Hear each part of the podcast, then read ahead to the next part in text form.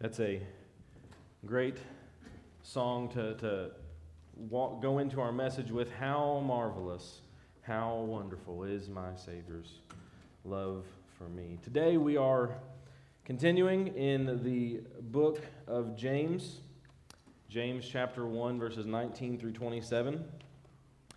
And, and I'll tell you, this is a passage that I really enjoy, I really love, and I forgot to do it this morning. I was going to bring um, my steel toed boots and get them out of this portion of the sermon and tell you that uh, you may almost wish you had brought some because this passage, every time I interact with it, it will step all over your toes. Um, and that's mine included as I've been preparing for this. This passage is one that will call us out, call out the way we interact, call out the way that we follow God in our lives. So, with that, hope, hopefully I haven't scared you off yet. Please bear with me through this message. Okay, it's going to be, I think, very important for all of us. Um, let's go to the Lord in prayer after we read our passage. Um, James 1 19 through 27. My dear brothers and sisters, understand this. Everyone should be quick to listen, slow to speak, and slow to anger, for human anger does not accomplish God's righteousness. I told you it was going to do that, right? Um, Therefore, ridding yourself of all moral filth and all the evil that is so prevalent, humbly receive the implanted word which is able to save your souls. But be doers of the word and not hearers only, deceiving yourselves. Because if anyone is a hearer of the word and not a doer, he is like someone looking at his own face in a mirror. For he looks at himself, goes away, and immediately forgets what kind of person he was. But the one who looks intently into the perfect law of freedom and perseveres in it, and is not a forgetful hearer, but a doer who works, this person will be blessed in what he does. If anyone thinks he is religious without controlling his tongue, his religion is useless, and he deceives himself. Pure and undefiled religion before God the Father is this to look after orphans and widows in their distress, and to keep oneself unstained from the world. Let's go to the Lord in prayer this morning.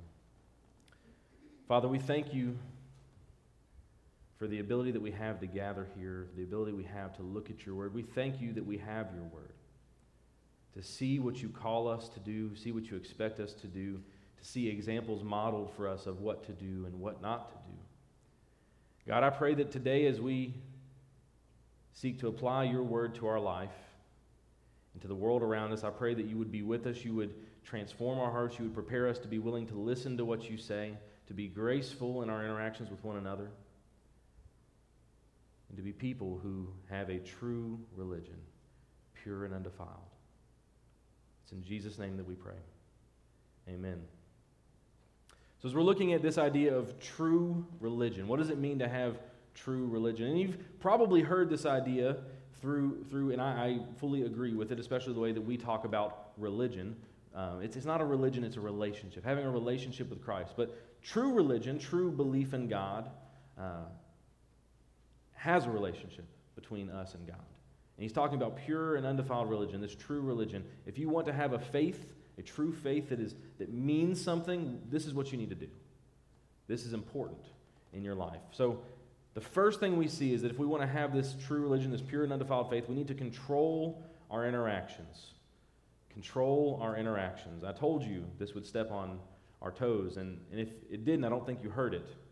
We must be quick to listen, slow to speak, and slow to anger. For human anger does not produce God's righteousness. I don't know about you, but I feel like the majority of interactions, and oftentimes Christians find themselves in this as well, the majority of interactions in the world are slow to listen, quick to speak, and quick to anger. And that is what we see so often in the world. We must be quick to listen. This is the first thing he says. It's vital that we listen. Why is it so vital? It's through hearing and listening that we come to salvation. Romans 10 17 says, So faith comes from what is heard, and what is heard comes through the message about Christ. So if we don't listen, if we aren't a, a people that listen, that hear, how are we supposed to know the good news about what Jesus has done? Because faith comes from what is heard. We have to listen to hear the gospel. So faith comes from hearing. But what does it mean to listen in our lives? What does it mean to listen to someone? In our interactions, consideration for what is being said. If we want to listen, if we want to hear, we need to consider what is being said.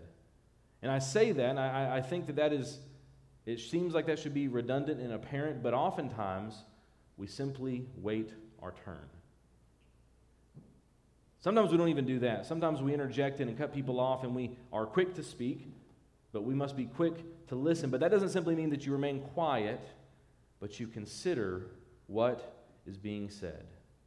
This is the first thing in the process that we're called to do to be quiet and to listen. Proverbs 18:13 says this, "The one who gives an answer before he listens, this is foolishness and a disgrace for him." When I was in elementary school, we had something called academic team, or quick, sometimes it's quick relay. And, and so what you do is you go and you compete and you have all these questions and you try to hit the buzzer before the other team so you can answer the question, kind of like Jeopardy or something like that. But you have the, the one rule you can do is you can buzz in at any time. And so what happened on occasion would be that someone would hear the first word of a question, they'd hit the buzzer. But do you know what happens when you hit the buzzer? They stop reading the question. If you aren't listening, if you aren't hearing, you have no idea what the other person is trying to convey. How can you give a thoughtful response if you have not heard what is being said? So the questions we need to ask ourselves are we hearing what is being said as when we interact with believers in the world around or, or with the world around us because we're going to get to this I don't think this is only talking about your interactions with other Christians. I don't think this is talking about only interacting with people you agree with. When you interact with people in the world, are you a person that is quick to listen? The vast majority of interpersonal problems that I've observed in my life, and I would say that many of them in general, come down to miscommunication. Sometimes there's malintent, sometimes there's real malintent between people, and that causes these conflicts. But a lot of times it's miscommunication. This week, uh, this week when we got back from camp, uh, we went and picked up Eliza because she had been with family all week, and we met my mom at a restaurant. And the text that I got said, uh, "We're parked under a sign." That's what I read. I didn't pay much attention to it. It said, "We're parked under this." We're, we're, it says, "We're under the sign." So I thought that meant, okay, they're parked, they're waiting, we're good to go. No, they were inside, seated under a sign, and they were, she was telling me which one. So we sat in the car for a few minutes waiting when they were already inside at the table. If we don't pay attention, we're going to miss what the other person is trying to convey. So, how can we av- avoid miscommunication? We communicate well, and in communicating well, you have to listen. With all the things happening in the world, we have strong opinions. This is when this gets hard. When you have a strong opinion about something, when you feel deeply, you feel convicted, the last thing you want to do is to listen to someone who's on the other side or has a different opinion than you. This is especially true when we think we have biblical opinions. When we think our opinion is biblical, we are, lot, we are not inclined to listen. I don't see an exception here when it talks about listening. We listen even when the person may have the worst possible point. You listen. Through listening, we're able to understand the heart of the people we're interacting with. And through listening, we are able to be informed about how best to interact with that person because we must be quick to listen and slow to speak. And I want to start with a few scriptures that express the same idea because the Bible is very clear about being slow to speak. Proverbs 29 20. Do you see someone who speaks too soon? There is mo- more hope for a fool than for him. Proverbs 17 28. Even a fool is considered wise when he keeps silent, discerning when he seals his lips. Proverbs 18:2 A fool does not delight in understanding, but only wants to show off his opinions. Proverbs 10:19 When there are many words, sin is unavoidable but the one who controls his lips is prudent. Proverbs 11:12. Whoever shows contempt for his neighbor lacks sense, but a person with understanding keeps silent. We should be slow to speak. The Bible is clear about this that, that we are quick to speak when we are sh- shouting our opinion, we are quick, quickly rattling off our opinion. Guess what's sure to come? Sin. When there are many words, sin is unavoidable. So we must listen to what's being said so that we communi- can communicate well. If we don't know what the other person's saying, we, we can't communicate well. We can't give a thoughtful response if we haven't listened to what they've said. Now, for the response, slow to speak. We've got to process that. Like I said, it's not just waiting your turn, thinking in your head the entire time of what your response is, thoughtfully cons- considering what is being said. One of the worst temptations against being slow to speak is social media. I can't tell you how many articles that I've read where I saw of, you know, some athlete or some famous person said this, and I go to the article and it says, in a since deleted tweet. You know what that means? Someone was quick to speak and then realized what they said wasn't very smart. So they deleted it. But guess what? It's still there. I always, we, we, you always tell youth or kids, it's like words are like toothpaste. Like you squeeze it out, but you can't get it back in. We should be slow to speak. With social media or with just life in general, we are so able to easily voice our opinions immediately to lots of people with little, perceived, little or perceived um, actual consequences. We must be slow to speak. So, how should we talk with people? What should our conduct, how should our speech be? Colossians 4 6. Let your speech be gracious, seasoned with salt, so that you may, so you, that you may know how you should answer each person. Titus 3 2. To slander no one, to avoid fighting, and to be kind, always showing gentleness to all people. We as Christians should remember the grace we've been given when we talk with people. We should be slow to speak. Do you know why we're slow to speak? Because God has been slow in the coming of his wrath. We remember that. That if we feel justified when we speak, remember that God is more justified if he had destroyed us. And so, because of the grace we've been given, we are slow to speak, even if we think that the person we're talking to is so far out of left field that it can't be any more clear. And then we see we must be slow to anger. Just like being slow to speak, the Bible has a lot to say about being angry. Proverbs 16:32, patience is better than power, and controlling one's emotions than capturing a city. Proverbs 14:29. A patient person shows great understanding, but a quick-tempered one promotes foolishness. Proverbs 19:11. A, a person's insight gives him patience, and his virtue is to overlook an offense. Proverbs 29:11. A fool gives full vent to his anger, but a wise person holds it in check. Proverbs 15, 18. A hot tempered person stirs up conflict, but one slow, one slow to anger calms strife. It is clear that what we should do in our life is to be slow to anger. We should do whatever we can to keep ourselves from being angry people that deal with others in anger. Right, there, there's a difference, too, between having anger for something and expressing your anger toward people.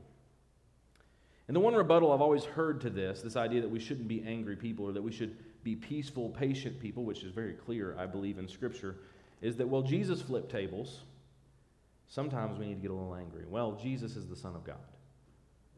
And as we're going to see, the human anger does not produce God's righteousness. God is just in his wrath. We are sinful in ours.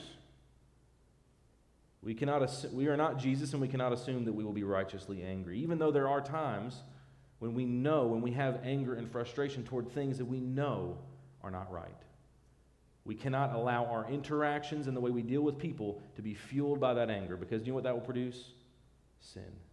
We must be gracious in our actions. That's why we have to be slow to speak, because when that anger is there, if we're quick to speak, the anger is quick to come. Even at all times, even when anger seems justified, we remember that we cannot be allowed allow our anger to drive us to sin. Psalm 4 4 says, Be angry and do not sin. Reflect in your heart while on your bed and be silent. When anger is there, don't allow that anger to cause you to sin. This does not mean that we don't stand on truth. We must stand on truth, especially in a world that is so confused about what the idea of truth even is. We must stand on truth. It does not mean that we ignore sin and evil. It means that we respond in a Christ like way and not in anger. I, I, had an illustration here that I was going to use. about walking into a room and seeing your, your child or grandson writing on your walls in crayon. But this morning, I got a phone call while I was at church, finishing some things up, and Jada said, Cole, I am freaking out. I said, What's going on? She said, Well, Barrett took the paint that we've been using and he poured it all over the carpet. And then, before I could do anything, the dog ran through the paint and it is all over the carpet. So, this fake illustration that I had became very real this morning. And if you don't know, we have like extremely white carpet in our living room. And so there's black little paw prints all over the carpet. Uh, so I'm going to go rent a rug doctor today and we'll see what happens. But, so here's the deal dealing with that situation does not mean that you don't say, Barrett. you do not pour the paint on the ground. This is not okay. You should do that. You should discipline your, ch- your kids. You should speak truth into a situation where there was chaos. But it does mean that you don't cast them out of your home and not let them come back in. That is responding in anger, and it is unjust and, and not right. So, in your anger, do not sin. When there is something wrong, you need to call and stand on truth and, and to have those interactions, but not from anger. We cannot let our anger to drive us to sin because human anger does not accomplish God's righteousness. As Christians, we are seeking to produce and live lives that embody and show the righteousness of God, of God to the world. But if we are living and interacting in human anger, guess what's not present? God's righteousness. No matter how justified we may feel, we need to make sure that we do not become consumed with anger because this anger does not accomplish God's right, righteousness. We might think that we will only get things angry at things that God would get angry at. Again, the whole Jesus flipped tables. When I see something wrong, I should be able to get angry like Jesus did. Do you know how? Uh, uh we actually heard it this week. There, there's a statement that people make where Baptist churches multiply by division. You ever heard that? The idea that there's so many Baptist churches, many of whom are in existence because of a church split. That's unfortunate. But do you know the reality? In many of those church splits, both sides felt that they were righteously indignant because God was on their side. Do you know what I'll tell you? God takes no joy in the fracturing of the body of Christ. And so both people, in their human anger, feeling justified, did not produce the righteousness of Christ. Now, the wonderful thing that we can sit here today and know is that even through churches like that, God can work beautiful things out of a mess, beautiful things out of things that were once shameful. God still can work and use broken people. Amen to that because we wouldn't be here today. There would be no good things that happen because we're all broken. Even in situations where we are confident in our position, we must be quick to listen slow to speak, and slow to anger. This week, uh, something happened in our country that has caused a lot of division and a lot of anger that I've seen from a lot of people. Roe versus Wade was overturned. And as a Christian, as a person that values the sanctity of life, I feel very confident there is nothing, there's, not, there's perhaps nothing that's not explicitly talked about in Scripture that I feel as confident in, is that God does not take joy in the ending of an unborn life. I don't think God likes that. So I feel very confident in that. But do you know what this passage tells me? That when I interact with a person who disagrees with me, I still must be quick to listen, slow to speak, and slow to anger. So, what we're going to do for a moment, and you, you will see by the end of this sermon, please, and if you're a person that disagrees with what I've just said, or if you're listening and you disagree, please listen to the whole sermon. Because this sermon could not have been more better timed with this passage than I think any, any possibly could have been. And it could be anything, not just this issue. But how would, would I, or you, if you'd agree with me, that you think that it is a good thing that, that Roe versus Wade has been overturned, how do we interact with a person that disagrees with us? How are we supposed to do this? We're supposed to be slow to look. But more often in this situation, and I've seen it, you almost don't want to get on Facebook. You see people that are slow to listen, quick to speak, quick to anger. I've seen many posts. If you feel this way, unadd me, unfriend me. We're not friends anymore. What is that? Anger. It's not producing the righteousness of God. We cannot allow ourselves as Christians to interact that way. So, how do we do it? Quick to listen. If someone disagrees with us, we need to listen to them. Why do they feel the way they feel? Why do they feel the way they feel? And in the years, many years, I've talked to people that hold different positions. I've heard many different answers. I have heard that there are people who are opposed to abortion that would never get one, but they don't want to tell others what to do. That's an answer I've heard. There are people who are opposed to abortion, except in the most extreme of circumstances, where something really bad happened to the person involved. Then there are people who are only all right with abortion to a certain point in pregnancy. And then there are people who think this should be available for people who need them to make a hard decision on what's best for them in their life. And there, then there are people who view it as an acceptable form of birth control at any point. They don't really care. So here's the reason we need to listen. Because when you talk to somebody or you hear somebody express an opinion, which one are they? What do they think? If you hear them say, I was sad about that, why were they sad? What do they actually think? Because if you don't listen to what they're saying, how are you going to respond to them? If you respond to a person that is, is, is on one end of the spectrum and they're not really that okay with it, but they, they're just a little confused, like they're a person that is actively promoting it and wishes it was available all the time, no matter what, you're probably going to burn some bridges in that conversation. You're not going to respond appropriately. So we must be quick to listen. How will you know what to say if you don't know what they are saying? Slow to speak. If we're quick to speak, that means we haven't had time to listen. To give a thoughtful and compassionate response, to respond as Christ would call us to, we must listen to what they've said, process it in a way to be thoughtful and compassionate. This does not happen quickly. We should ask questions. We should be sure to understand what they think, not assume, make assumptions. We should, be, we should speak the truth lovingly and compassionately when we do speak. We should be slow to anger Things like this, if you feel strongly about it, it's easy to get angry about it. Not necessarily at the person, but because of the nature of the topic. But if we allow the anger to come out of the person, we know that human anger does not accomplish God's righteousness. While we may have an opinion that is aligned with God's, we believe that, we must remember our ultimate goal. And this is what we can't miss here telling people the gospel so they might be saved from the coming wrath right? Go make disciples. This is your task we've been given. So if we're interacting with a person and they say, you know what, I was really upset that Roe versus Wade got overturned. If our answer is to respond to them in anger, we have missed what we are supposed to be doing when we talk with that person. If they're lost and they die without Christ, they will go to hell. And the reason is not simply because they were in favor of abortion. The reason is they are a sinner that needs Christ. And if we allow our anger over their one opinion to prevent us from sharing the gospel with them, the hope that is found, the transforming power of Christ's love, we have missed our purpose in interacting with people. Because human anger does not produce God's righteousness. If we're quick to listen, slow to speak, slow to anger, and we're compassionate and show love, and we introduce them to Christ, and they repent and believe, that is the righteousness of God. So we must be slow to speak, quick to listen, slow to speak, slow to anger. And if we're dealing with a Christian who has a different view than we do, as I said, there's many churches that have split. And they both felt right, so this is obviously something that happens. Maybe it's about this issue or something uh, completely different entirely. We should remember Paul's advice to Timothy in 2 Timothy 4 2 through 5. Preach the word.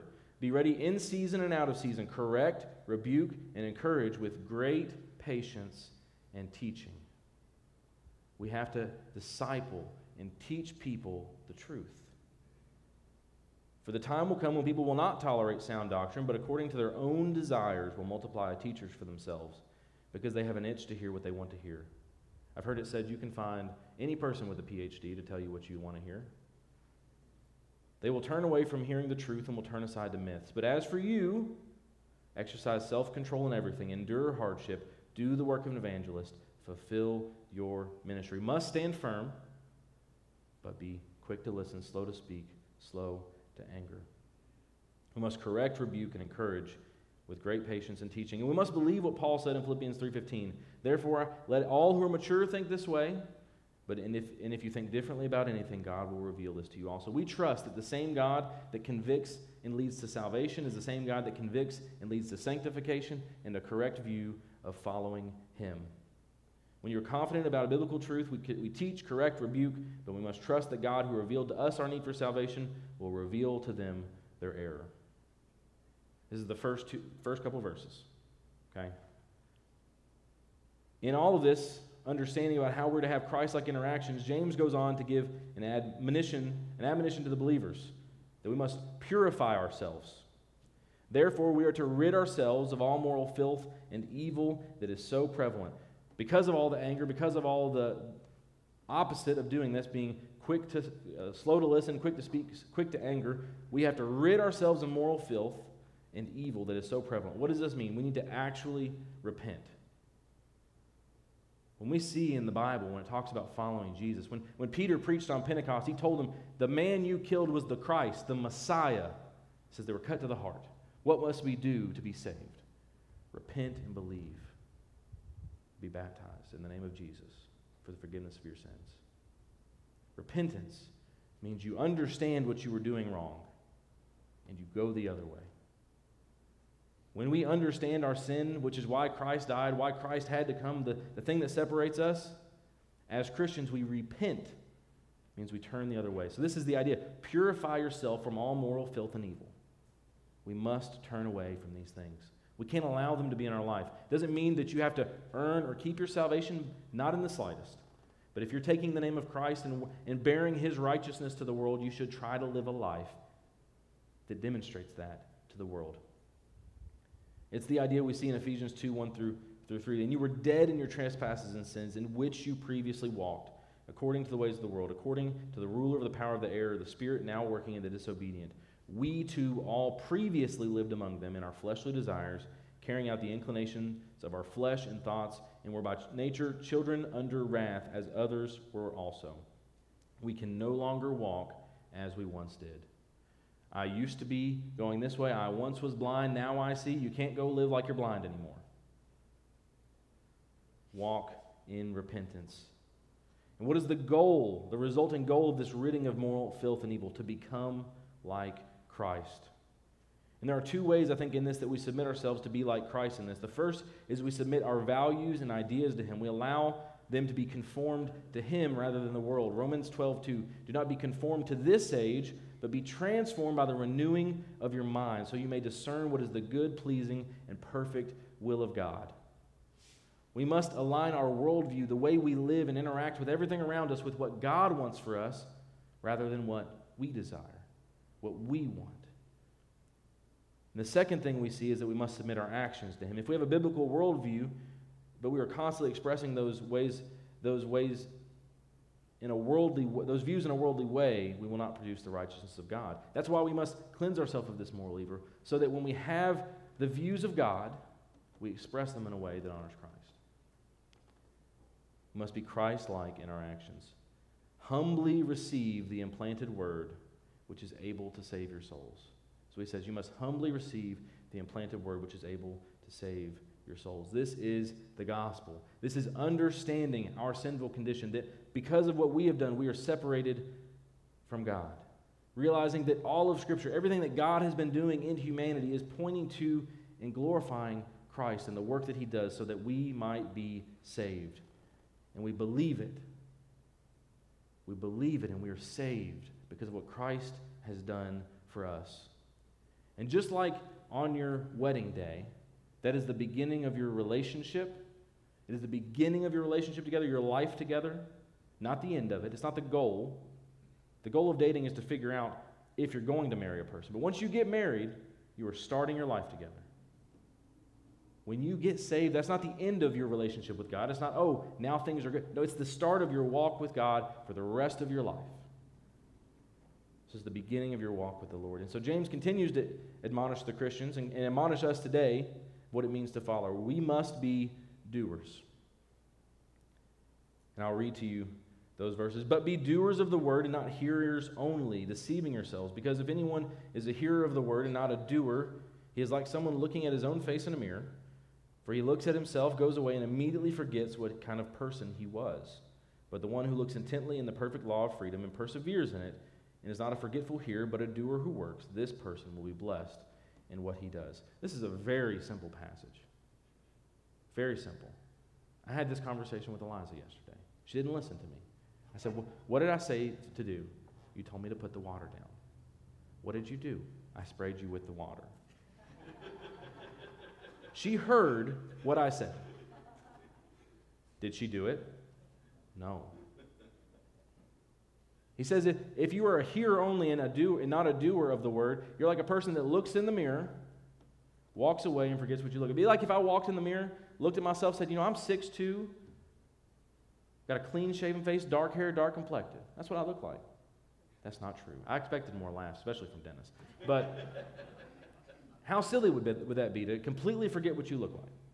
That's what he's trying to convey to you here. If you hear what God calls you to do and you don't do it, that is about the silliest thing you can do. If you've heard the good news of what Jesus has done for you, you believe that, you claim to be building your life upon this, but you don't do anything he tells you to do, it's foolishness.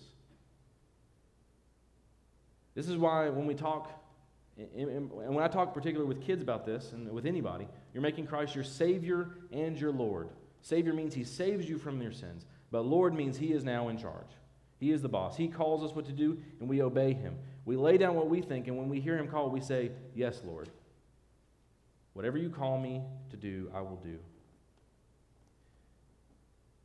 I think it is a failure to do this, a failure to be doers. And like, I said, it's very simple, but it's hard. People don't do it. I think fa- the, the failure of the church to be doers, by and large, across the board, in the world, when we fail to be doers, it gives people ammunition and reason for their rebellion, their continued re- rebellion against God. Now, let me make, be clear about that. People don't need a reason to be angry with God or not to follow Him. They are sinners in their sin, they are lost. They are, by definition, at war with God. They don't want God until the Spirit moves in their life and they see the goodness of what He's done for them. But they have no, they have no, they don't need a reason to be angry with God. However, when Christians do not obey Christ, we cast mud on the name of Christ and give them reasoning behind why they feel the way they feel. When you have, and, and when you have a bumper sticker on your car that says New Bethel Baptist Church, or Jesus is my co pilot, or whatever, which he should be the pilot, let's just make that clear. But anything like that, and you cut people off and Maybe you wave at them, but not with all of your hand. You are casting mud on the name of Christ. And that person, if they are lost, they'll be like, I will never. Why would I ever? I'm, I'm a better person than that person is. Because you're a hearer in that moment and not a doer. Patient. Slow to anger. There's that one. You may have heard this quote before, but Gandhi, who many people revere as a, a, a, thoughtful leader of, of peacefulness, he said, I like your Christ. I do not like your Christians. Your Christians are so unlike your Christ.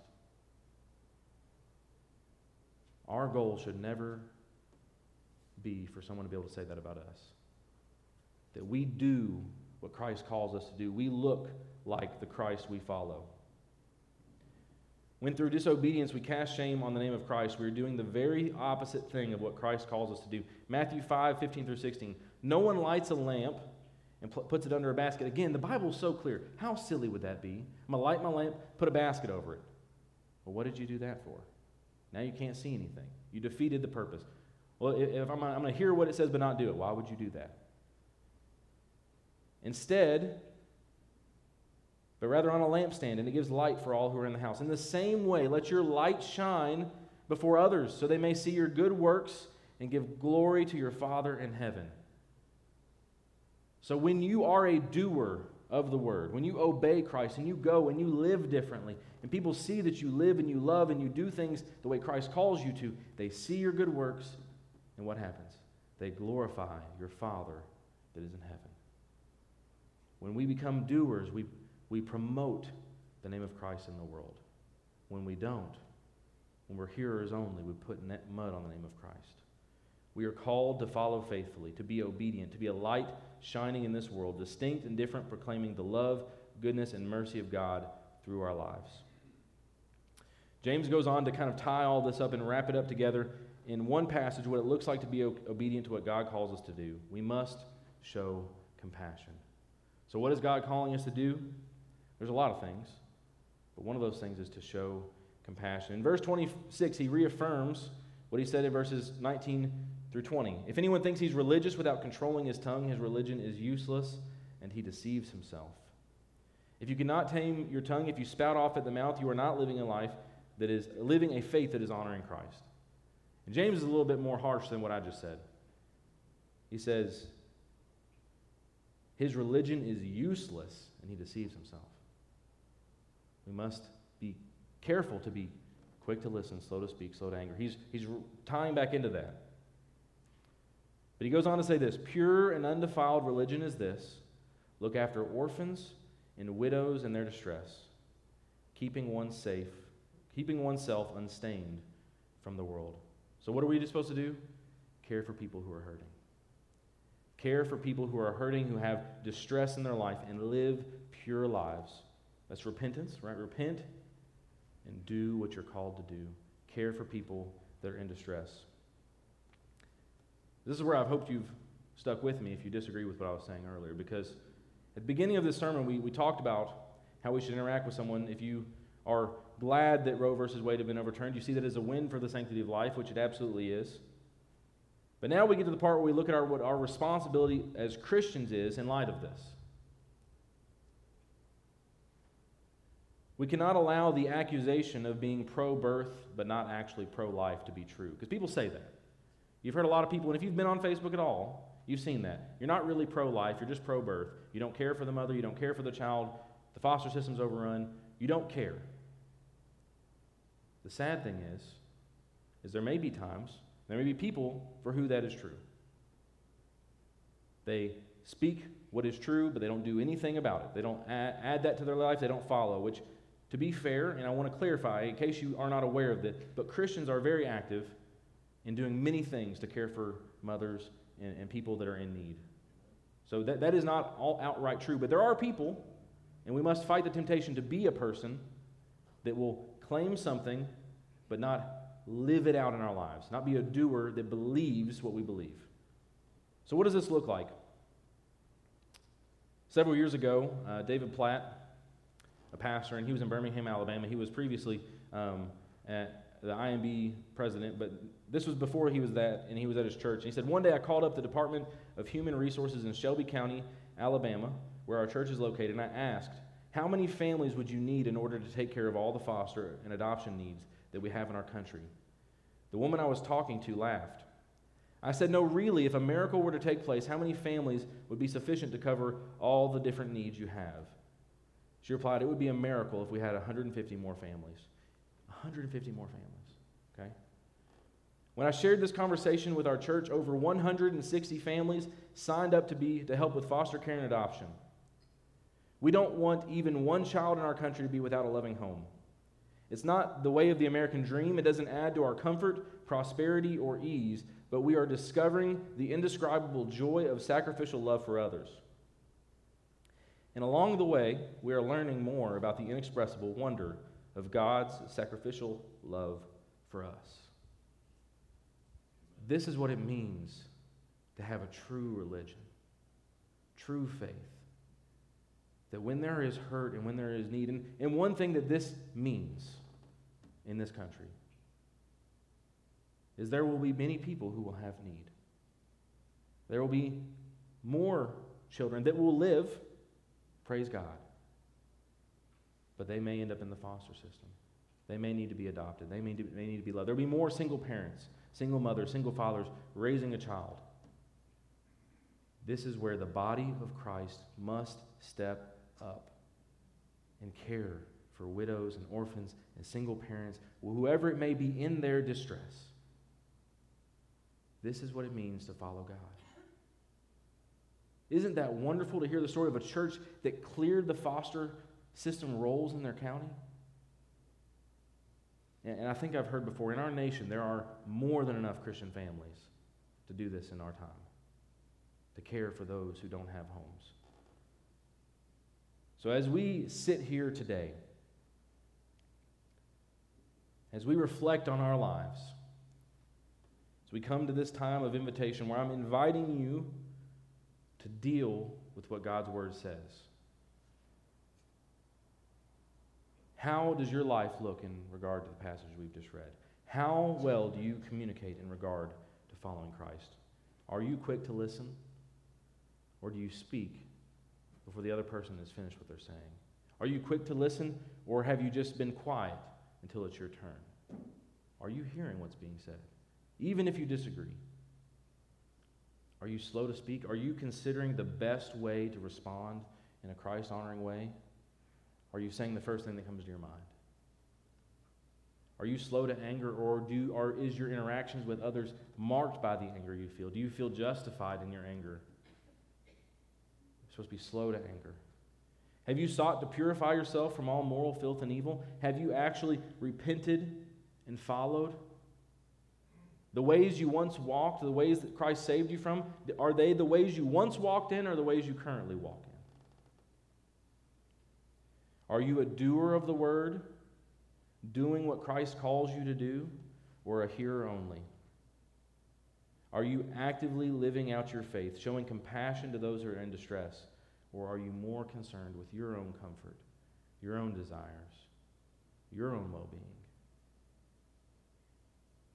Because, like you said, it, it's not, doesn't make sense to do these things. It's going to take our time, it's going to take our money, it's going to take our energy.